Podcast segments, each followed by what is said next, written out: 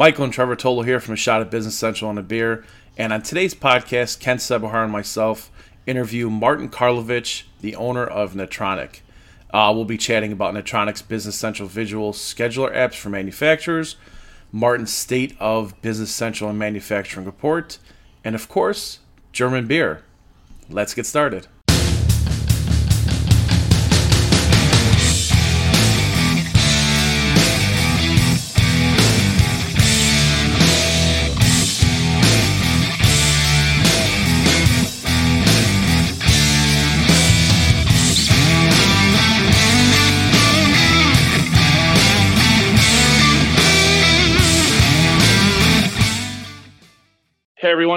Ken and Michael here from a shot at Business Central and a beer podcast. And on this episode, we have the true fortune of being joined by Martin Karlowitsch, who is the owner of Netronic.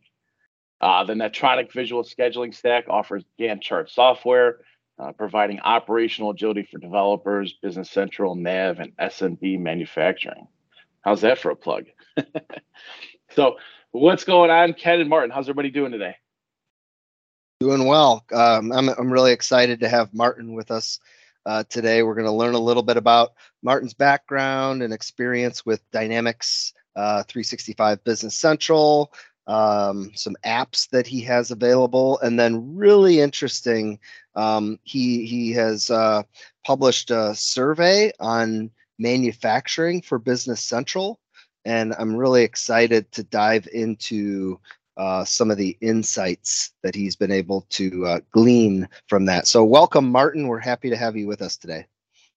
Thank, thank you, Ken, and thank you, Michael, for for having me. I'm I'm absolutely honored, and this was most likely the best introduction that somebody gave about myself. So I'm uh, I'm a little bit blushed, and uh, now now you made me nervous to uh, to meet the expectation that you raised with the uh, introduction. Well, that's nah, we that's why no that's what yeah that's why we usually drink beer, Martin. It takes the edge off a little bit. okay, I, I, I actually because I'm German, I have three with me here. So now maybe I open the first now. There you go. It's a, not a bad idea. You've been a guest way, on the show before with three beers already. You sound like a seasoned uh, shot at Business Central guest. Yeah, no, I and I'm. Uh, um, it's after four at Germany, so I'm officially allowed to drink. There you go. Great, great, great. So, Martin, if you could maybe just start out a little bit about telling us who you are, you know, your background, maybe about, you know, how you became the owner of Netronic. I think it's a pretty interesting story that the uh, listeners would love to know.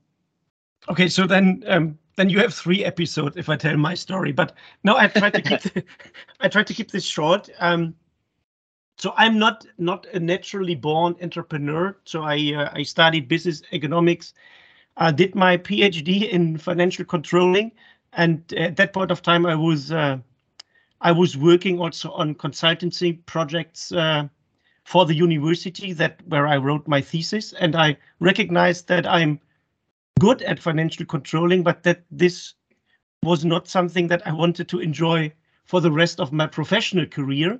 Um, and and while i was doing so i started actually to write a lot about my work and i started to uh, um, write some publications on on what I did in these uh, research projects and in this consultancy project, and actually found out that um, I had some hidden writing skills that I enjoyed. So I thought that I should seek for a job that combines my analytical education with the writing skills that I just uh, uh, explored. Um, so my first job uh, brought me then in a combination of analytics and uh, communication, and that was uh, um, investor relations for a small German startup after, or for a small German technology company after their IPO. So I did this for a couple of years, and then from there grew from an uh, investor relations role into a marketing role, and then thought it would be time to move on and learn actually marketing from those guys who know it best, and these are the Americans. So we Germans are not good at marketing. So I then joined an American company as their initially marketing director for Germany and uh, uh, Belgium and uh, the Netherlands. Um, quite quickly got promoted to head their European marketing team. So I, I, was managing a team that was bigger than Netronic is today, uh, all across Europe. Um, the company I worked for was Sybase. They got acquired by SAP. So welcome back to Germany. And while I was making my way into um, SAP, um, I I got a call from somebody of my network. Um, I actually was at the airport. Um, my phone rang, and he asked me, "Hey, look, Martin, um, I know that that uh, uh, Sybase got acquired by SAP, so there is some wind of change in your life anyway. So, what would you think about taking over a company? So, we are doing a management buyout with a German company. The founder wants to retire, and we thought about you taking over and buying some some shares. So, I literally dropped the phone at the airport, picked it up, and say, "Woo." Never thought about it, but thanks for calling. Let me give it a thought on my flight back and then I will call you again. And so then never say never. I looked at the opportunity. Um, I started to look at Netronic. I, I sat down with these business development guys who brought the opportunity and uh, met the founder of Netronic. Um, and then at the end, uh, I decided to make the move from being an uh, employee to a large organization to becoming the entrepreneur of a small organization. So um, I had to go back to my bank again, who just gave me some money to uh, to build a house, and say, "Hey, I need more money because I now want to buy a company, or I want to buy parts of a company." And um, they called me wow. crazy, but I I could convince them that uh, that was less crazy than the bankers thought. And then uh, yeah, I bought some shares of Netronic and. Um, uh, the rest went uh, for the time being. Netronic bought some own shares that we could use to bring in somebody else on board, and also the the business development guys uh, bought some shares. So then on the first of April, I joined uh, 2011. I joined Netronic as the new owner and managing director, and since then, I'm running the company. And uh, in the meantime, I could convince my brother to leave exciting city of Berlin um, in Germany and join us here in in Aachen, where actually our where we where we have been raised up. So our parents still live quite close actually to our office, and now he joined me, and now we are running uh, Netronic as the brothers' business, um, sharing shares, sharing responsibility, sharing pain, and sharing pleasure. wow, what a, what a great story! What a huge leap to take uh, right? From the kind of relative security of a of a being an employee to uh, to taking that taking that giant leap forward, huh? Um, that that's really yeah, impressive. Um, it sounds it sounds giant. Um,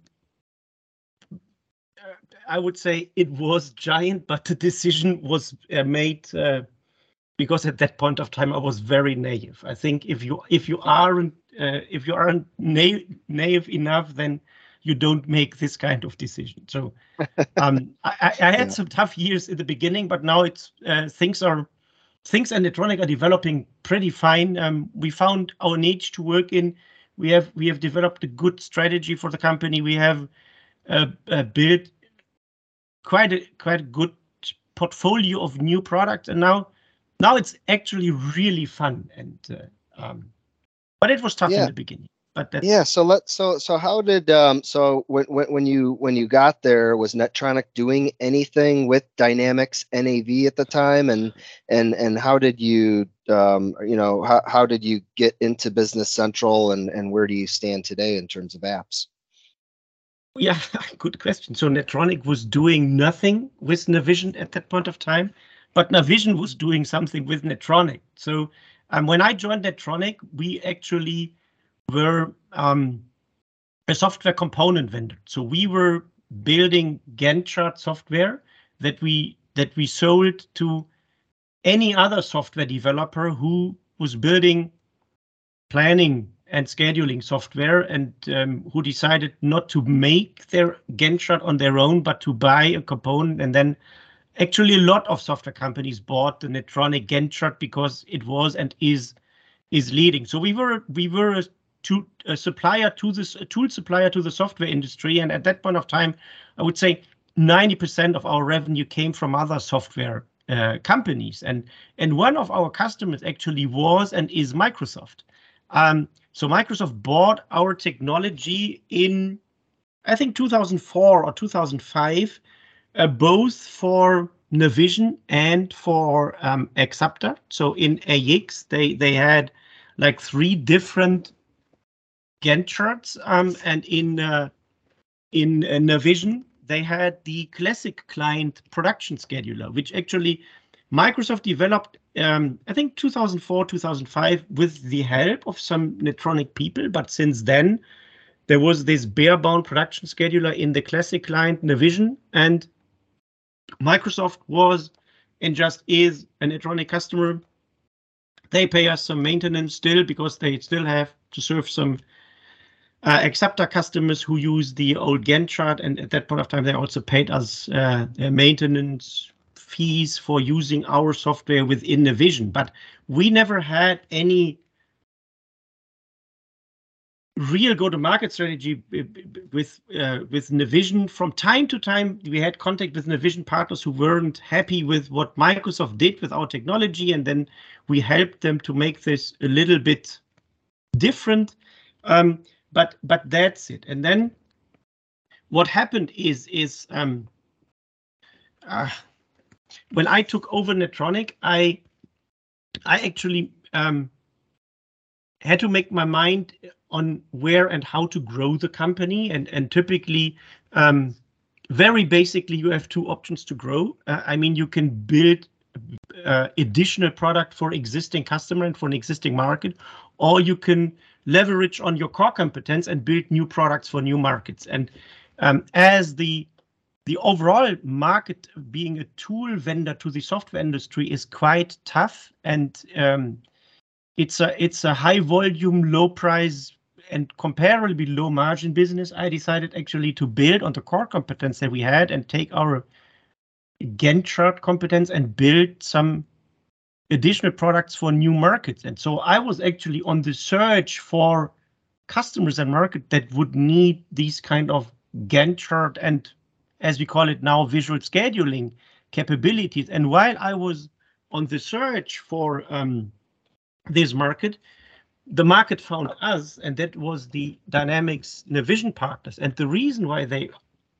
uh, quite out of the sudden found us was because Microsoft from time to time they changed their technology, and there were times when they uh, discontinued the classic client and invented the role-tailored client, which now also is uh, uh, is discontinued for the favor of the web client and Business Central. But in the move from the classic client to the role-tailored client, they they kicked out every third-party technology from their solution, and so actually they kicked out our chart technology from Navision. Um, which we initially thought would be a bad thing because if you build software for software developers and you can say, hey, Microsoft is our customer, then this gives you credibility. And now this like shining customer kicked us out. Um, but what what what it turned out that this would be the best thing that Microsoft could do for us um, because there were, although the the old classic client production scheduler was I would say not the best in the world. Um, there were customers who used it and there were partners who sold it to customers. And so now out, out of the sudden, these partners had a problem because they couldn't upgrade their customers because they couldn't deliver the functionality. So they figured out, hey, this classic client scheduler was built with technology from a company called Netronic from Germany. So they reached out to us. They uh, and then we pre presented what we had and what you could actually do with our software. And everybody whom I talked to in, in late 2011, beginning 2012, got really excited about the capabilities we had, but nobody, or almost nobody, bought the product because in order to work with the component ad we had it at that point of time, you needed to have .NET development skills, which were rare in the nav channel at that point of time. So I actually told myself, hey, I need to figure out what is wrong with these nav guys. Why do they give me great feedback on the product but do not buy this? And um, I need to make my mind if I if I if I can sell it to them or if they just keep me busy with demoing but not purchasing. So and then um, cut the long story short, uh, I went to Directions uh, in 2012, and as Directions EMEA was already fully booked, I went to wonderful Phoenix uh, in Arizona in 2012, which was my first Directions ever, to figure out what the nav channel is and what they need and why they don't buy what I have. And then I learned about C/SIDE and CAL. Um, I learned about the client extensibility framework. And then actually in Phoenix, Arizona, I made the decision that we at Netronic should invest in closing the gap between what we had to offer and Navision. And so we learned a bit of Navision, we learned a bit of C/SIDE, we learned a bit of CAL and built the visual production scheduler for NAV um, which we launched in 2013. And this was not the worst decision of my life, but it was one of the better decisions because right now, what we do for Business Central has become the the biggest part of our company and the, the biggest contributor to revenue and to EBIT. So it's the growth engine of Netronic. Yeah, it's interesting. I, I as you're sharing that story, I, rem- I, I remember living through uh, all of that back what back when the production schedule was in Navision. Yeah. And uh, it was there, and then and then and then one day it was no longer there. It was and, gone. Uh. It was it was really disappointing.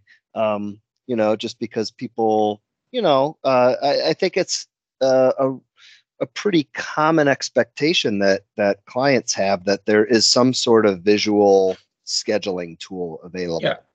Yes. You know, and and then all of a sudden you know and we do a lot of manufacturing business and or you know with manufacturing companies and and all of a sudden there you know now there was you know a gap in the in the in the uh you know in that area so and and and now it is is uh well filled right by actually multiple product offerings so you guys have actually two at least versions of your apps available on App Source, correct? Can you tell us a little bit about the, the apps that you have available? Yeah, so so now in the meantime, we made we we from year to year uh, kind of uh, uh, dived deeper into Navision and into Business Central.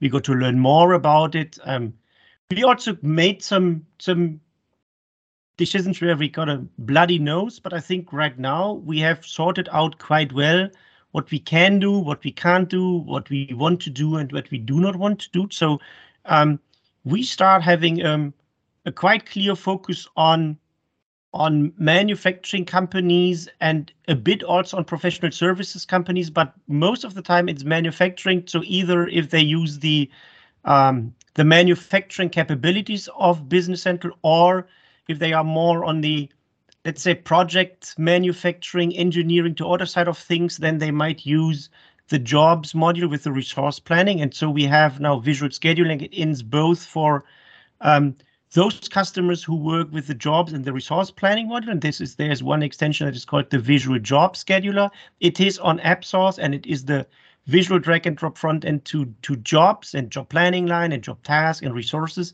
and then when it comes to customers working with the uh, with the manufacturing capabilities, we actually have two add-ins.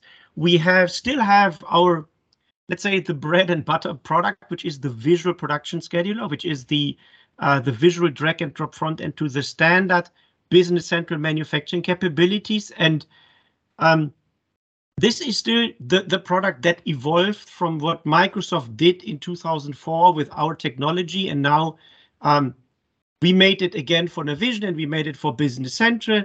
Um, the principle is the same. I think the way we did it now is is uh, much better actually as to what Microsoft did in 2024, uh, uh but the principles and the thoughts behind are still the same. And then on top of this, we actually over the years being engaged with uh, Navision and Business Central partners and customers, we learned actually that in the core manufacturing um, module um, and, and capabilities, there are some gaps that turn out to be critical for larger manufacturers, for manufacturers with, with, with more volatility in their processes, with higher volume of production orders. Um, and they need some additional capabilities that also out of the box Business Central does not offer. So for those customers, we actually started to build additional functionality into Business Central and then make this available um, for more advanced production scheduling. So when it comes to production scheduling, we have two products. We have the pure manual drag and drop scheduler, which is the visual production scheduler. And then we have a product called VAPS, Visual Advanced Production Scheduler, which takes scheduling to the next level, which provides and which closes some gaps basically that there are in the core uh, in the in the standard manufacturing capabilities. So yeah, we have three apps two for production scheduling, one for jobs and resource scheduling. They're all on AppSource. Interesting. Yeah. So the so the jobs one that's interesting. Then and then in the manufacturing, if I if I understand this correctly, put it into let's see if I can uh, kind of translate that into my speak here is is like the the, the visual scheduler solution that with the um, effectively is a visual representation of the data in Business Central. Um, right? And and it allows you to there's some drag and drop functionality there but but you're correct. you're using all of the all of the standard business central uh, business logic and and whatnot. And then the advanced yes. the advanced version the advanced visual scheduler you've actually embedded some additional uh, features functionality logic in there that actually uh, kind of changes the capabilities of scheduling that's that's correct. Yes. Okay. Yes, that's interesting. Correct. Yeah. Yeah. Yeah.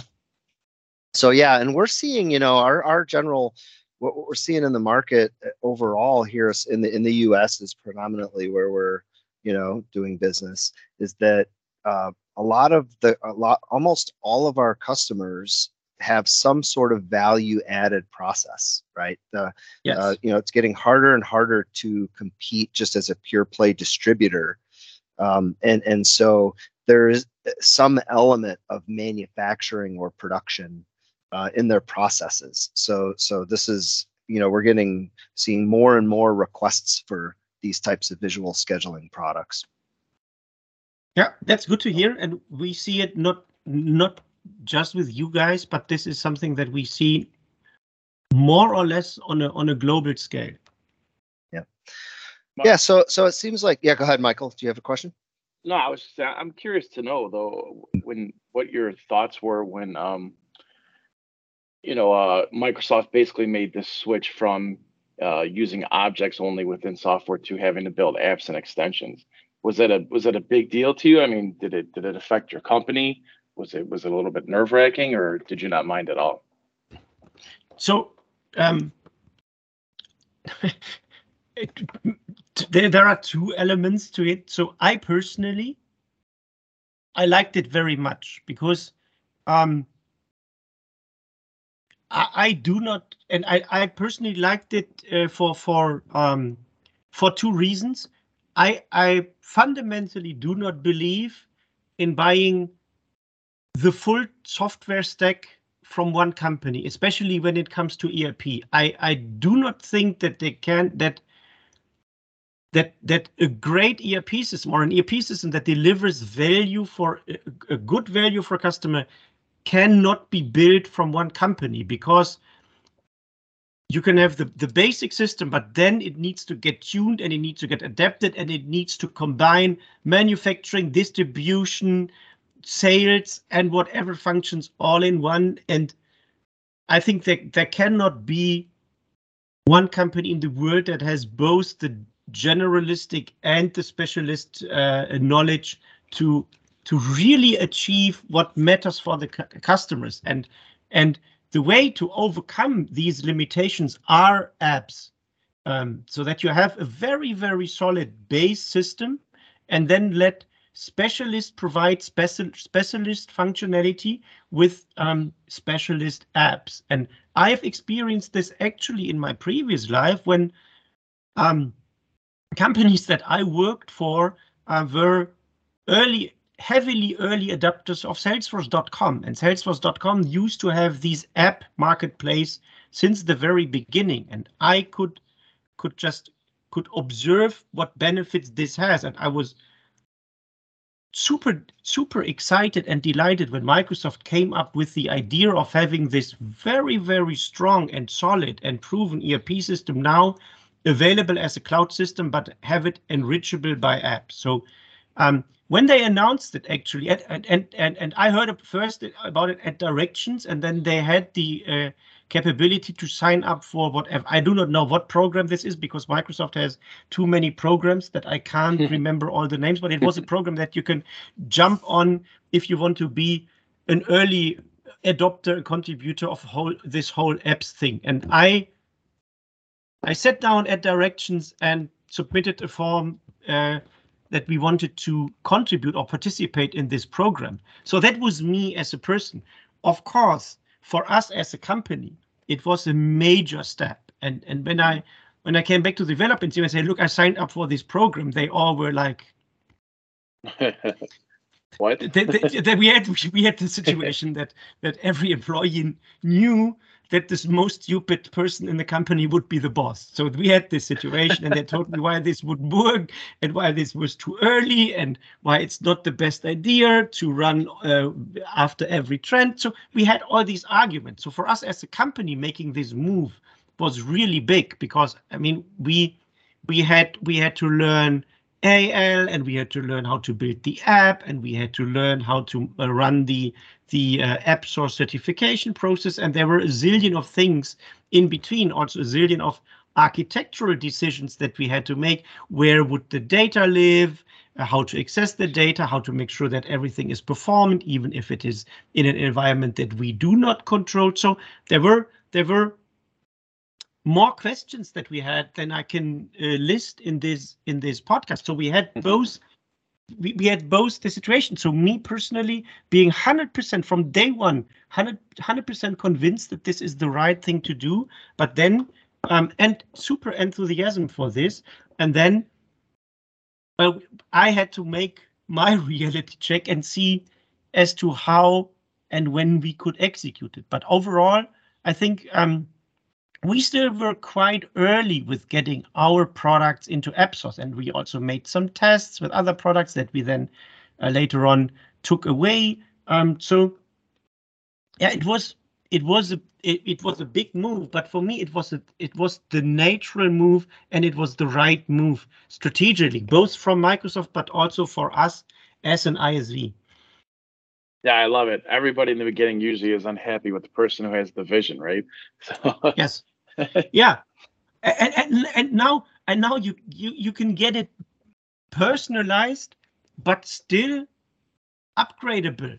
You're you're still working on standard, and you get the personalization with apps, and then there there might be uh, some gaps that are that are left, but then um, guys like you can build a per tenant app, and then the customer mm-hmm out the, the customer has the personalized ERP system or the personalized business management solution, but this is upgrade, but but one that is upgradable and one that can can grow with them rather having this monolithic thing that was built once um, in a five-year project and then uh, turned uh, live, and then everybody said, okay, now never touch a running system. I think these days are gone. Yeah, I think so. I agree with you. Ken, any more questions about uh, Martin's apps no. over there at Netronic? No, no. I think uh, I, I I love them. I love having all these options, like Martin said, out on AppSource available for for different clients with different needs. Uh, the ability to to to you know implement them quickly and efficiently, and even test them out you know, in a, in a trial environment without getting a development team involved. Uh, these are all great things that end up with, uh, you know, helping helping Business Central users. Um, you know, so let's. Uh, I, I do want to take a little bit, make sure we have some time here, because uh, one of the things that Martin, you've you've spent, I'm guessing, quite a bit of time on, is is uh, a report, a survey and report um, called the State of Business Central and Manufacturing. And um, I, I, really want to, you know, give you an opportunity to talk about this a little bit because I, I think it's really cool that, um, you know, it's I think of it like you're, you know, giving back to the community, um, you know, by by by providing this. Mm-hmm. Uh, so, uh, what was you know? Give us a little bit of background. How'd you uh, decide to do this? Uh, what is it, and and, And how'd why? you decide to do it? Yeah. Yeah. So, um, what what is it? It is a global market survey that I did uh, among Business Central partners and customers that are from the manufacturing industry. Um, why did I do it? Well, one of the one of the repeating patterns for my decision making process is being naive. So I was completely naive and underestimated the effort. But no, um, n- n- no kidding. I think uh, sometimes, and this is also true for this uh, this survey, a need is the mother of invention. And I I said earlier how I personally, but also we as a company stumbled into um, or were, were actually pulled into the uh, Navision channel by Navision partners, and we didn't know anything about Navision, and we didn't at that point of time know anything about manufacturing and only a bit about scheduling, but we did we knew a lot about visualization and Gantt charts. And I think the the more at least it is for me, the more I get into a market, the more I get into a niche, the more I get into a topic, the more curious I get, and the more I want to know. And what I find find really, really weird is we're we are in a technology world, we're in a technology niche, which is the the, the dynamics product family, or let's say let's even boil it down to Navision and Business Central. And Wherever you look at the web, you find market data, you find statistics, you find evidence, you find data, but there seems to be an overall lack about market data, adoption data uh, when it comes to Navision and Business Central. And at some point of time, for me personally, as a as a decision maker in a small company, this became crucial because um, my daily job is to make decisions. And some of the decisions are easy and some of the decisions are hard. And and some of the decisions always are made uh, by by gut feel. But for some decisions i think it is really crucial to have data. And these are sometimes also decisions where where we decide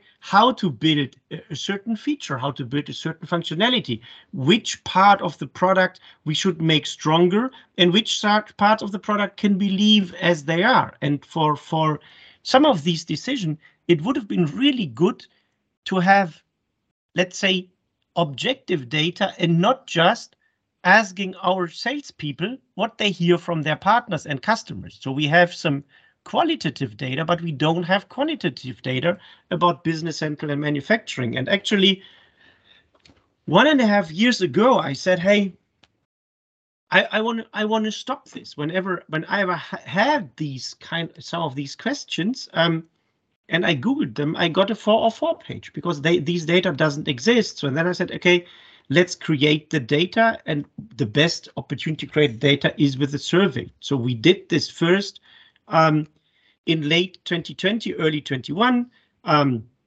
we set up an online questionnaire. We promoted it to our database. So basically we got responses from people we knew. And we we did the first version of the Bus- state of business and manufacturing report. And it blew me away. It blew me away uh, by the number of responses we got by the information and by the conclusions we could make but also by by the amount of work that this was. So we ran this in in late 2020 early 21 so we we just got the answers like before the the COVID Pandemic, COVID yeah. COVID the pandemic kicked in and and uh, I mean since then we have a lot of tough uh, developments in the world first as a result of COVID and now with what is happening uh, in the Ukraine and so we said now that we are more than 12 months after uh, we did the initial uh, report let's let's do it again and ask the same question to see if things have changed since then. So if, like we all know about the supply chain issues, do they have any impact on manufacturers? But also, like, do these needs that we have coming from the global economy, did they accelerate digitization project? Did they slow it down? Did they accelerate migration from on-prem to cloud? Just understand what's happening. So we ran the report, uh, the, the survey again in the first quarter of this year. We again basically sent it to the people we knew from our database, but also this time we promoted it much more on social media. We had uh, paid ads to also attract new people so that it is less, let's say, Netronic database biased.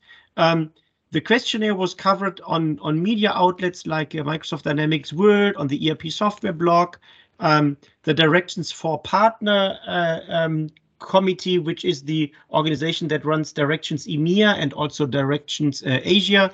Um, they covered it in their social media channel. So we um, just by doing it again, we we had more visibility than first time, and so now I think we got much more answers that are not that Netronic biased as with the first report. And we finished um, collecting the data end of April. I shared preliminary uh, results at uh, Directions uh, North America in in Orlando, Florida, um, a few weeks ago, and now I'm in the process of doing the let's say the final analysis and writing again the report, which in the end will be 70 pages, and then once it is available, I will share it with everybody for free. I mean, just asking for the email address, but there is no, I'm, I'm not asking for money or anything because I think this data is just too precious to keep it.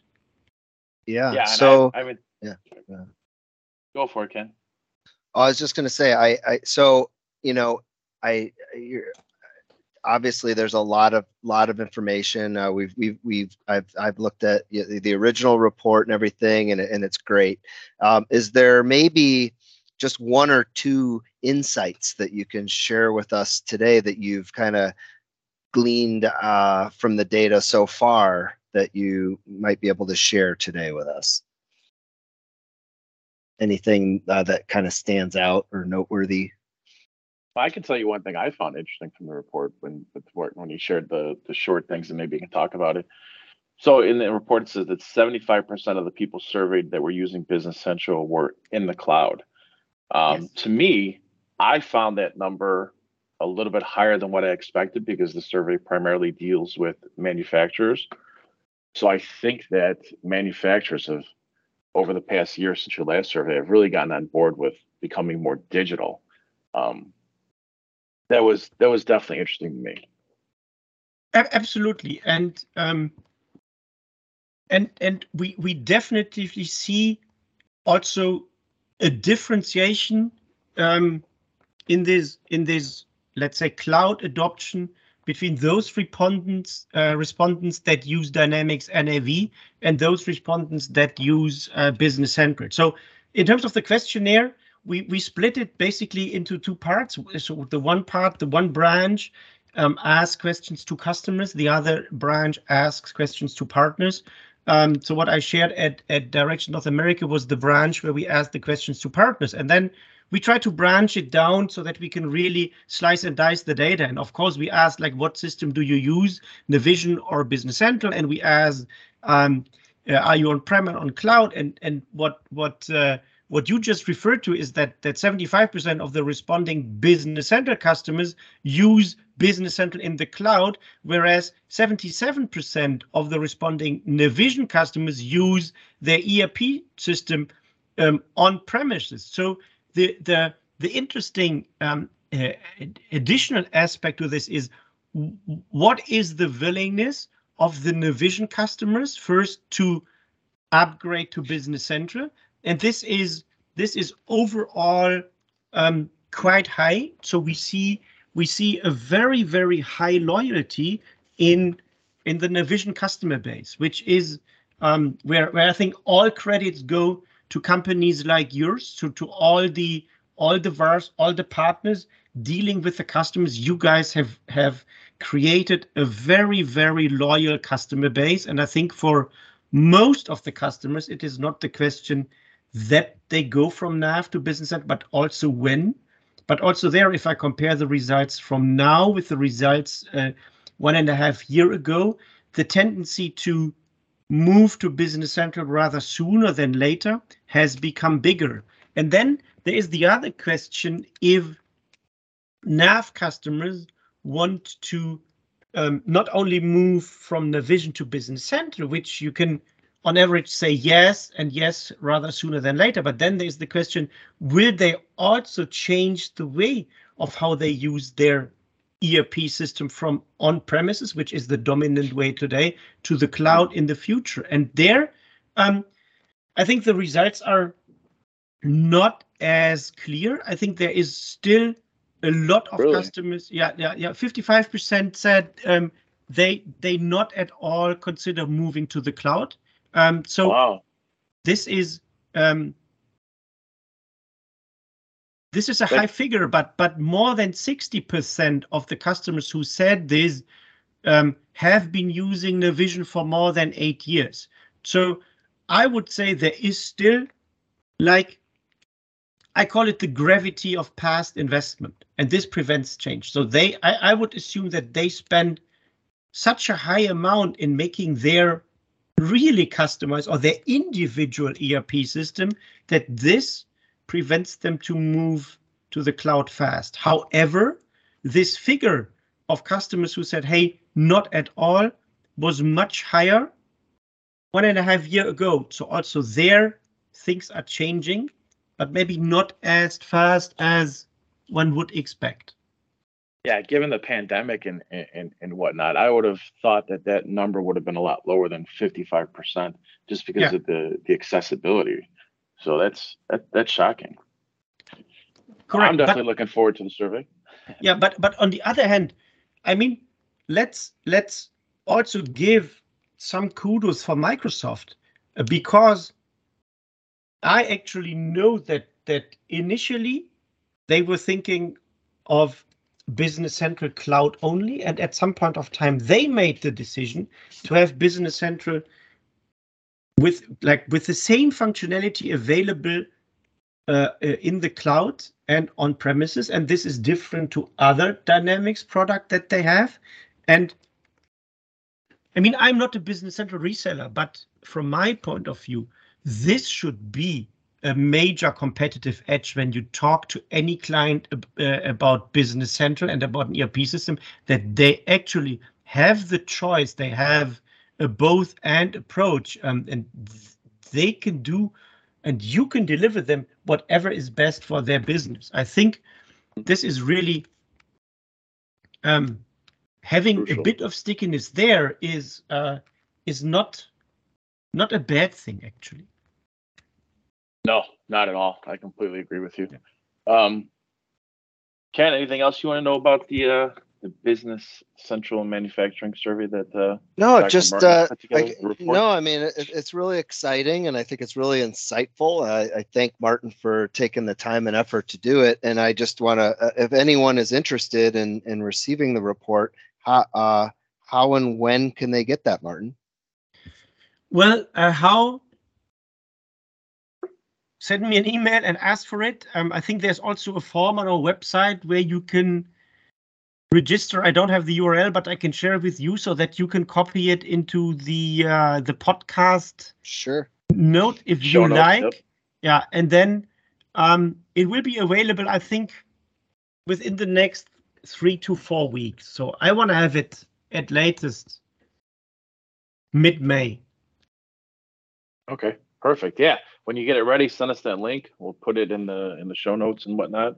Yeah. We'll even put it out there on our social media platforms to kind of gain, yeah, thank gain you. some awareness very, about it. Very cool. Thank you very much. Yeah, no, well, it's been think, uh yeah, go ahead, Michael. Let's say I think there's one last thing we need to talk about before we, we, we close down, and that's German beer, unless I missed something. Yeah. Yeah. we saved the best for last. Yeah. So I, I want to start off with so I was trying to research some of the, the German beers that you uh, you passed over to us, Martin, and I noticed that yeah. to get into a lot of their websites, it says you have to be 16 or older. Over here in the states, it's 21 or older. Is the legal drinking age in Germany 16? Yeah, for beer, yes. See, yeah, I, so my, I, find that. It, sorry. My, my I have a boy who is 16 years old, and he can go into a restaurant and order a beer, and he gets it. it's amazing. I find it's it's interesting because I I was researching also the difference between like American beer and German beer, and I, I came up with that German beer usually the alcohol content is between like four and a half and five and a half percent, Uh, I- it can get as high as 16%, which we have some of the, some pretty strong beers out here too. But in the US, it generally ranges from three and a half to 3.8%. So not only is your drinking age younger, you guys got stronger beer. And something like that, I don't think would ever fly in the United States. What do you think, Ken? Yeah, no, I, I agree. The all of the, the ones that we were looking at, um, you know, drinking uh, this month, they were I think they were all like eight or nine percent. Uh, so e- Yeah. even stronger. Yeah. Yeah, and th- let, let, let, let me add one more thing to the German beer culture. So there are even, and this is no kidding, there are even um, with some very traditional uh, companies in in in southern uh, Germany, so in Bavaria, um, there there are still old employees who have by employee contract the right to have a fridge in their office where they have beer that they can drink for what is called Brotzeit, which is a late breakfast. So they, they and these are office workers. They come to office um, early morning. Let's say they start at seven, and then they do at nine thirty. They do a breakfast break where they have their a bread and or a bretzel, and then they they are officially by work contract allowed to drink a beer. So this is this is um, this is is let's say dying out um, as well, but um, Really? there are still yeah there there there but there are still employees who have by work contract the right to drink a beer during work hours in the office. That's great. So it's Yeah. just because it's so normalized that nobody really abuses their drinking uh, I think it's it's it's whatever. it's it's it's part it's part of the culture, and then you know okay that then there's one beer in the morning and that's okay. Right. and right. and, and and and also like with with um with a 16 year old um are they grown up enough to drink beer well if i look at my my youngest son and his friends definitely not um but but they are an interesting age and if they they wouldn't be allowed to drink it officially then they would do it unofficially so um Right. uh, Yeah. So and and and and and and and for some of them, um, as they they are allowed to drink beer, um, but not allowed to drink hard stuff, um, uh, like whatever tequila and vodka. And so so Mhm. for some of them, actually, then they start reasonable um, with beer and not with shots, which is also I think better. Yeah, we. w- I, I thought talking about how ingrained it is in the culture. Uh, several, uh, maybe a year or so ago or more now, we drank a uh, a Radler, and Yeah. uh, we we did a little research on the Radler, and and it was invented, I believe, in Germany uh, many years ago when they tried to outlaw workers from drinking beer on the job, and according to the German beer laws, they said, well, for it to be beer, it had to be like, you know, whatever, 5% or Yeah. above alcohol. So Yes. they just diluted the beer with uh, lemonade or or soda or whatever Yeah. to get it just below the threshold so that it was not officially beer. Yeah. So so so Radler is actually also um, it is an it is an old German word that means uh, um, cyclist. So if you if you're on a bike and if you drive a bike, then you are a Radler. And so also I think Radler was also invented that people who are who drive a bike in traffic um, that they can drink something without getting too, too drunk to drive. That's great. It's a great way of looking at it. Yeah. Yeah. Oh, I love it. It's great. Yeah. Um, well, all right then. I think that about sums it up. I know we're coming to a close here on time. Yeah. So just want to say, obviously, thank you, Martin. We we we truly appreciate it, and uh, you know we'll uh, definitely be looking forward to the release of release of the report, and um, you know, I hope Yeah, it's and- a great time out there in Germany. Yeah, absolutely. So we have we have spring now, and uh, uh, it's we can we can already uh, sit outside from time to time and drink a beer outside. So this is good.